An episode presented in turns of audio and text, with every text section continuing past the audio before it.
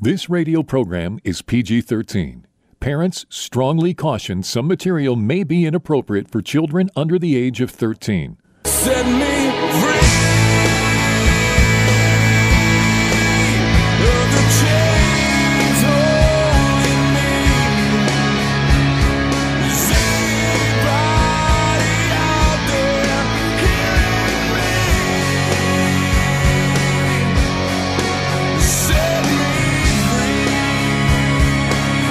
Jesus' mission was to comfort those who mourn, bind up the brokenhearted, proclaim liberty to captives, and open prison doors for those who are bound. For those who want more than status quo Christianity has to offer, Blazing Grace Radio begins now. And here is your host, Mike Genung. Hey, Mike Genung here, and welcome back to Blazing Grace Radio. If I was to ask you what the key to the porn epidemic in the church is, meaning what is the catalyst that sparks change, what would you tell me? I've asked this question of audiences when I travel and I speak, and a lot of times the answers I get are support groups, maybe support groups for men, counseling for men, or say, uh, you know, reading God's word or prayer. Um, those are those are often the kind of answers that I hear, and I can tell you, after 20 years of being in this ministry, that the key to the porn epidemic doesn't have anything to do with men, although I, as a man myself, I wish I could say I did. It doesn't have anything to do with pastors or even sermons. The things that I mentioned a few minutes ago, those are all critical parts. And from my perspective, I would tell you that the key to the porn epidemic is the wives.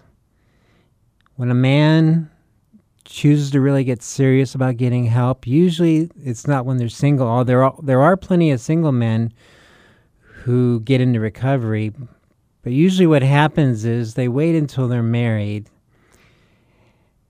and they don't always or often tell their wives when they get married that they're addicted to pornography or whatever it is. And then they maybe they'll spend 5, 10, 15, 20, even 30 years in bondage to pornography at some level.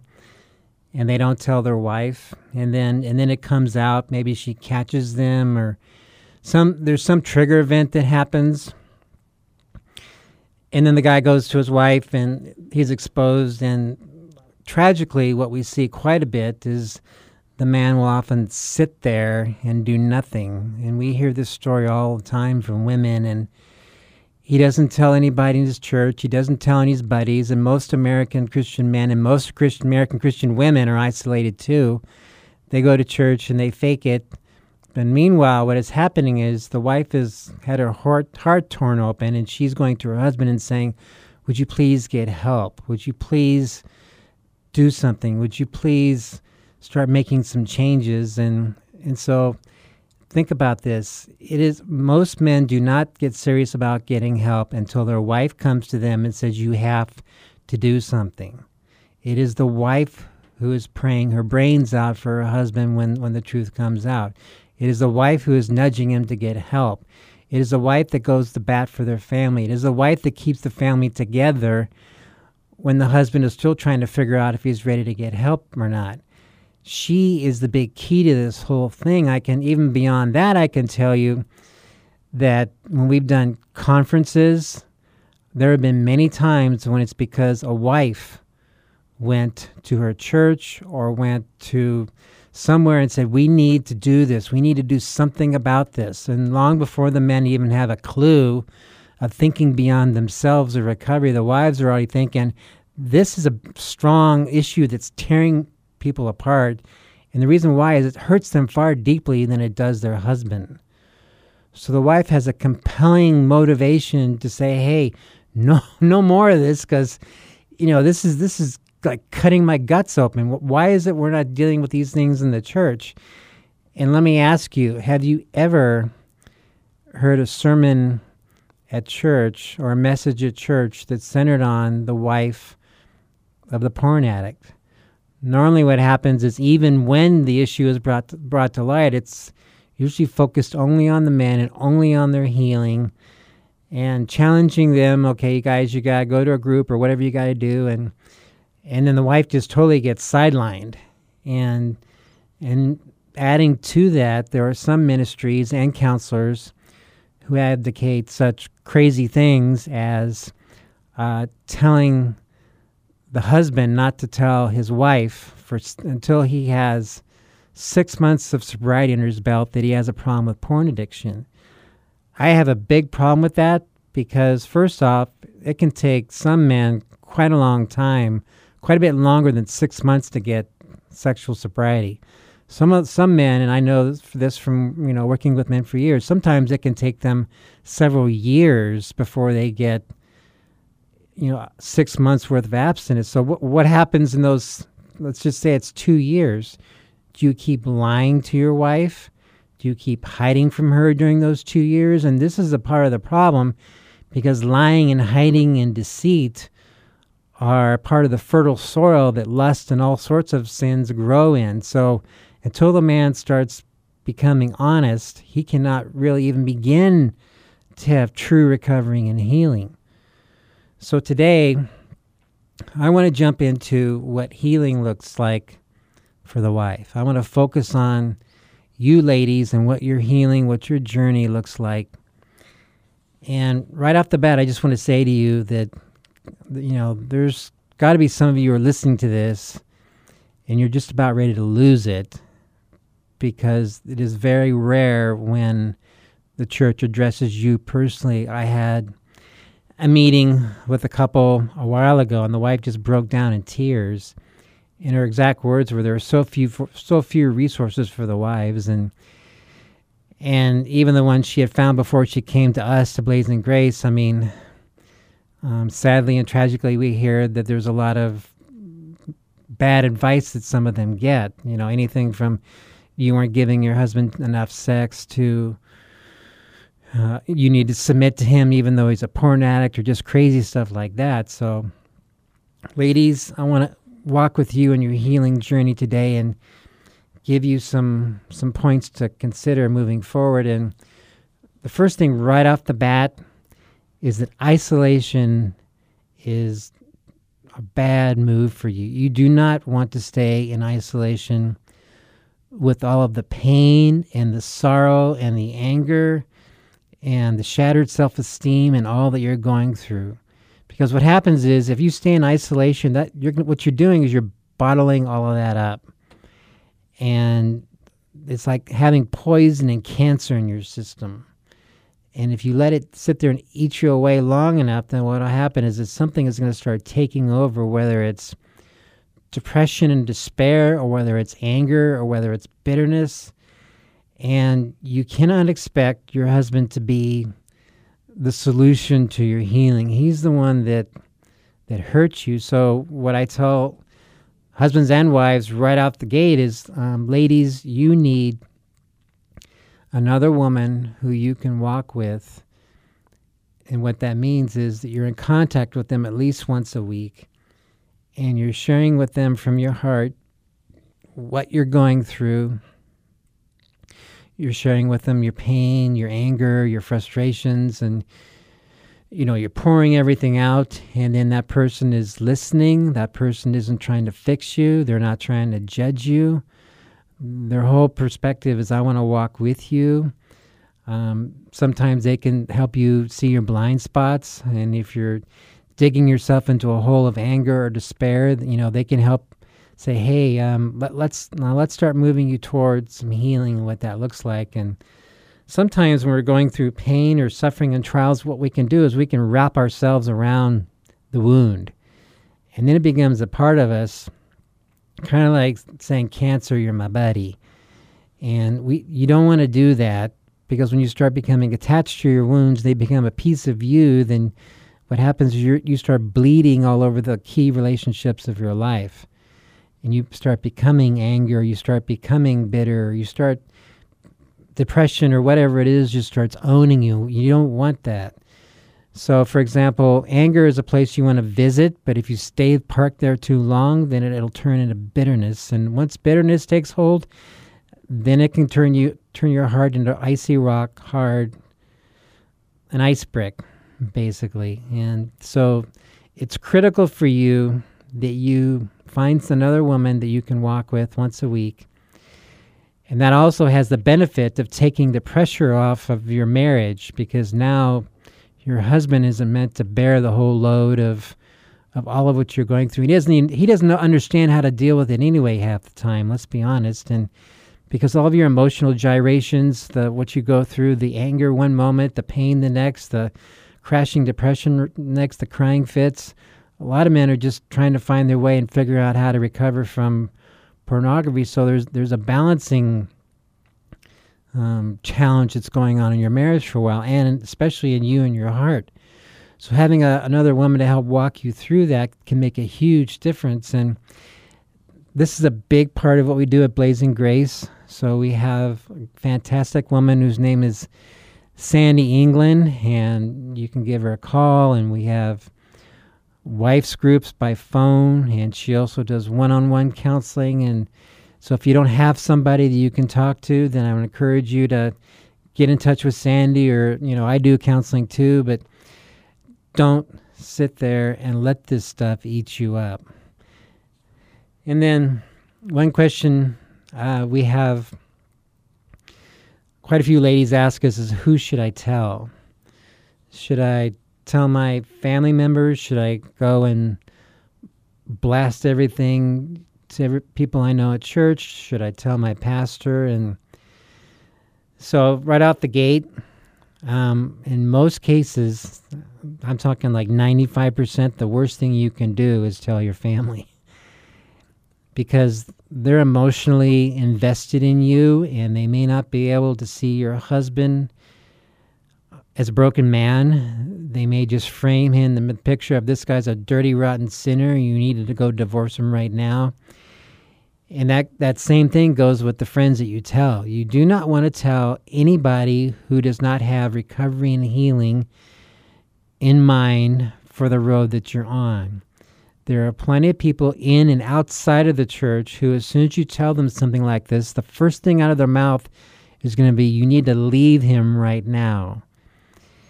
And so, what you want to do with that first is take that, when that comes up, you take that to the Lord. Lord, as you're on your journey, what do you want me to do with my husband? And what we often hear with a lot of la- ladies is, um, even though that what they're going through is extremely painful, he will walk them through to healing. And if the husband's willing to also walk through the healing, then he'll take them both. But if you start letting other Christians or friends or whoever just start feeding poison in your mind, like this marriage is over, you're done, why are you sticking with him?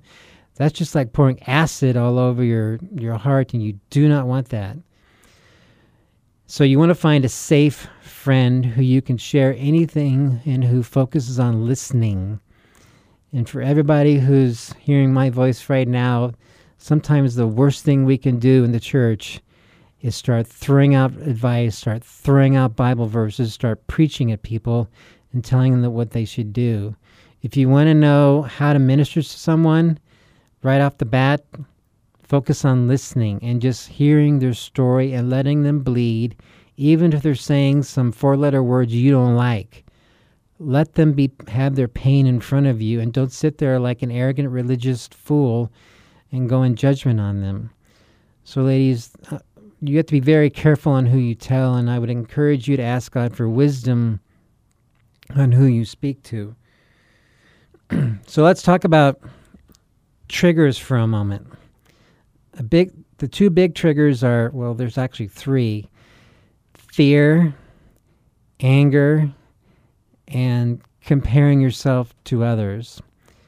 Comparing yourself to others can mean comparing yourself to the pornography that your husband is looking at. I mean what i mean by that is the women he's looking at comparing yourself to other women on the street. Fear could be you're sitting at home at night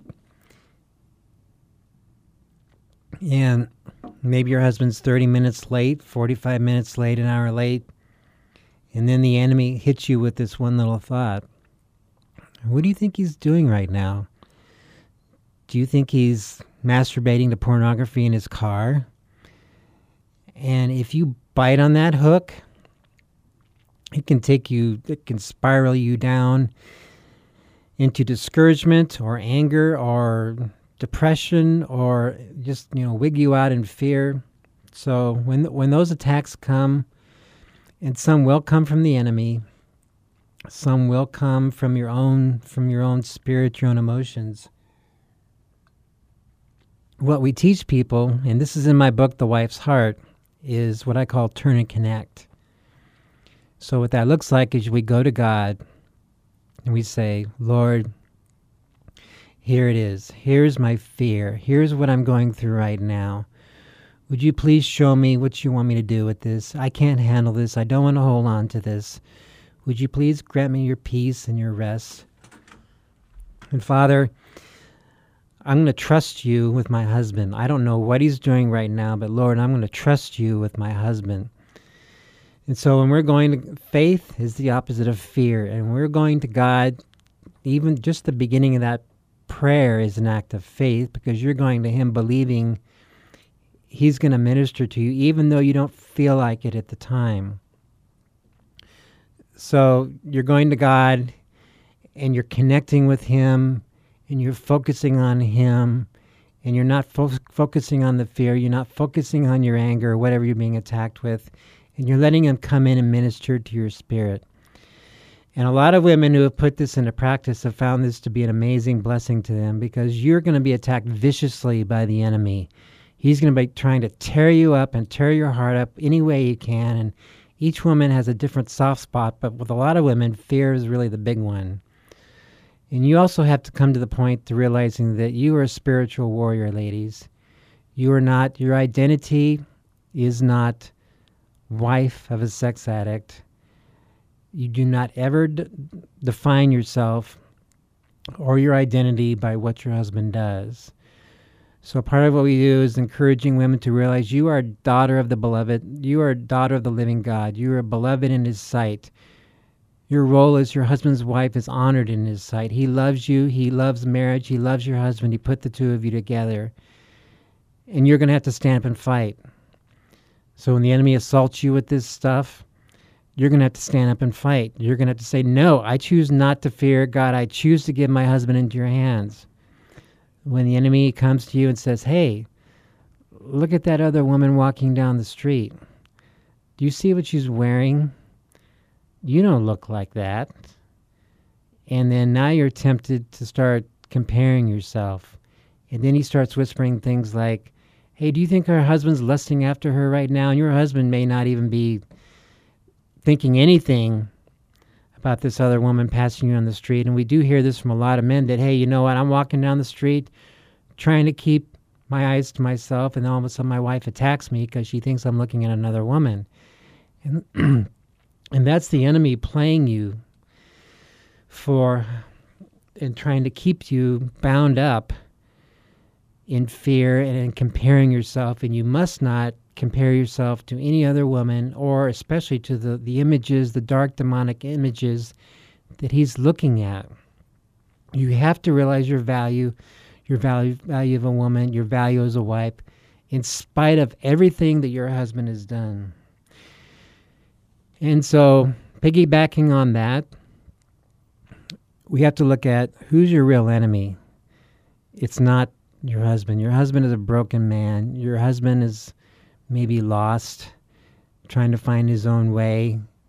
There may be times when he lashes out on you, and yes, that is sinful and that's abusive and it's wrong. But at the same time, he's not your real enemy because he, at some level he will be in bondage. You are not your husband's enemy. You want the best for him, you want healing for him. Deep down, most men tell me they love their wife passionately and they want to be a part of their healing. So part of what we help try and help you do is to see your spouse is not your enemy. Satan is your enemy, and he's trying to tear your marriage apart. And so you're you're a couple at war, and you have to stand up and fight. And you, part of your identity, I would suggest to you, would be to see yourself as the Jael of the Old Testament. She was the woman who, in the book of Judges, when after the Israelites were conquering Sisera's army, uh, the general went into her tent and she pounded, she gave the guy milk to put him to sleep, which was very clever of her. And then he falls asleep, he's tired, and she grabs a stake and she pounds it through his head. That is you. You have to be a Satan slayer, ladies. You have to be a warrior and a fighter. And you have much more spiritual firepower and much more strength than you realize. Oftentimes what happens is a woman's been so beat up she just stops believing she has anything to offer anyone. She gets beat up by the enemy. She gets she can get beat up by her husband. Sometimes she gets beat up by her friends and sometimes she maybe even get beat up by the church tragically. But no matter what you have to keep standing up and standing strong and remembering who you are you have the holy spirit within you you're a blood bought daughter of the living god you have his you have all of his power, you have prayer, which is an amazing powerful gift. Hopefully you have other women that you're connected to. You are blessed in spite of the, the suffering you're walking through right now, and so you have to stand up. You cannot let the enemy keep pounding you into the ground. Unfortunately, sometimes this also means with your husband, you're going to have to set boundaries. So, what I mean by that is, you know, if he's saying emotionally abusive things to you, you cannot sit there and just take it. You have to draw a line in the sand that says, you know what, you I am your wife. I'm you know, you don't have to say these words, but I'm your wife. I am your gift from God.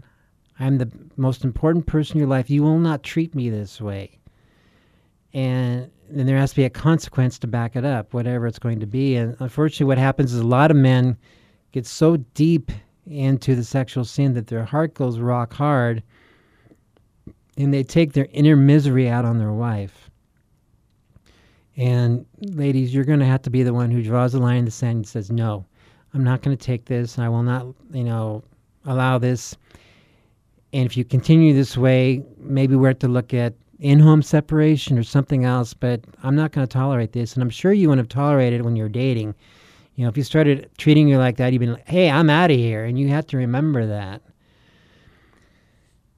And then let's talk about how trust is rebuilt.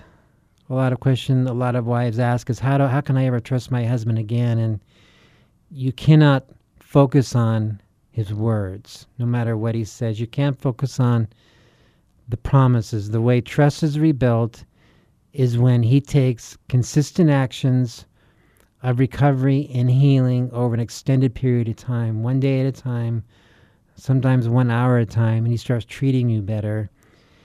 You see him going to groups, you see him going to counseling, you see him getting help, you see him going after God, you see him changing. He starts to chase you again.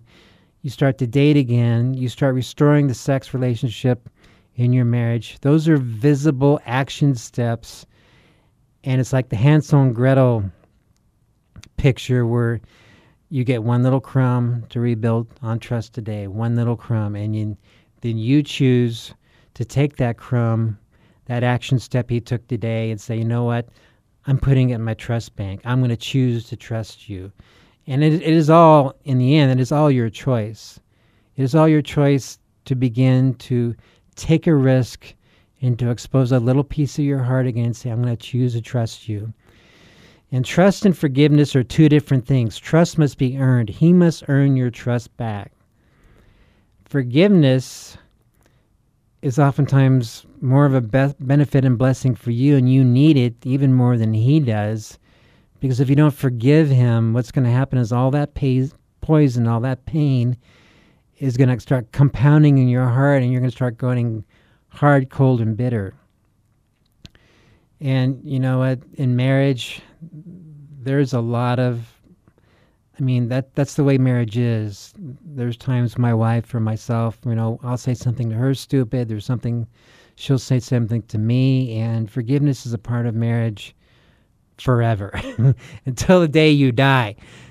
So, yeah, you're to have to um, move towards forgiveness so you can get that poison out of your heart and off your system. So, ladies, please don't sit there and listen to my words. And if you're in isolation, do nothing that will only eat you up. So I want to challenge you and encourage you to contact us and let us help you and give us a call. Thank you. Do you wanna be free? Blazing Grace is a non-profit international ministry for the sexually broken and the spouse. Please visit us at blazinggrace.org for information on Mike Genung's books, groups, counseling, or to have Mike speak at your organization. You can email us at email at blazinggrace.org or call our office in Chandler, Arizona at 719-888-5144. Again, visit us at blazinggrace.org. Email us at email at blazinggrace.org or call the office at 719 888 5144.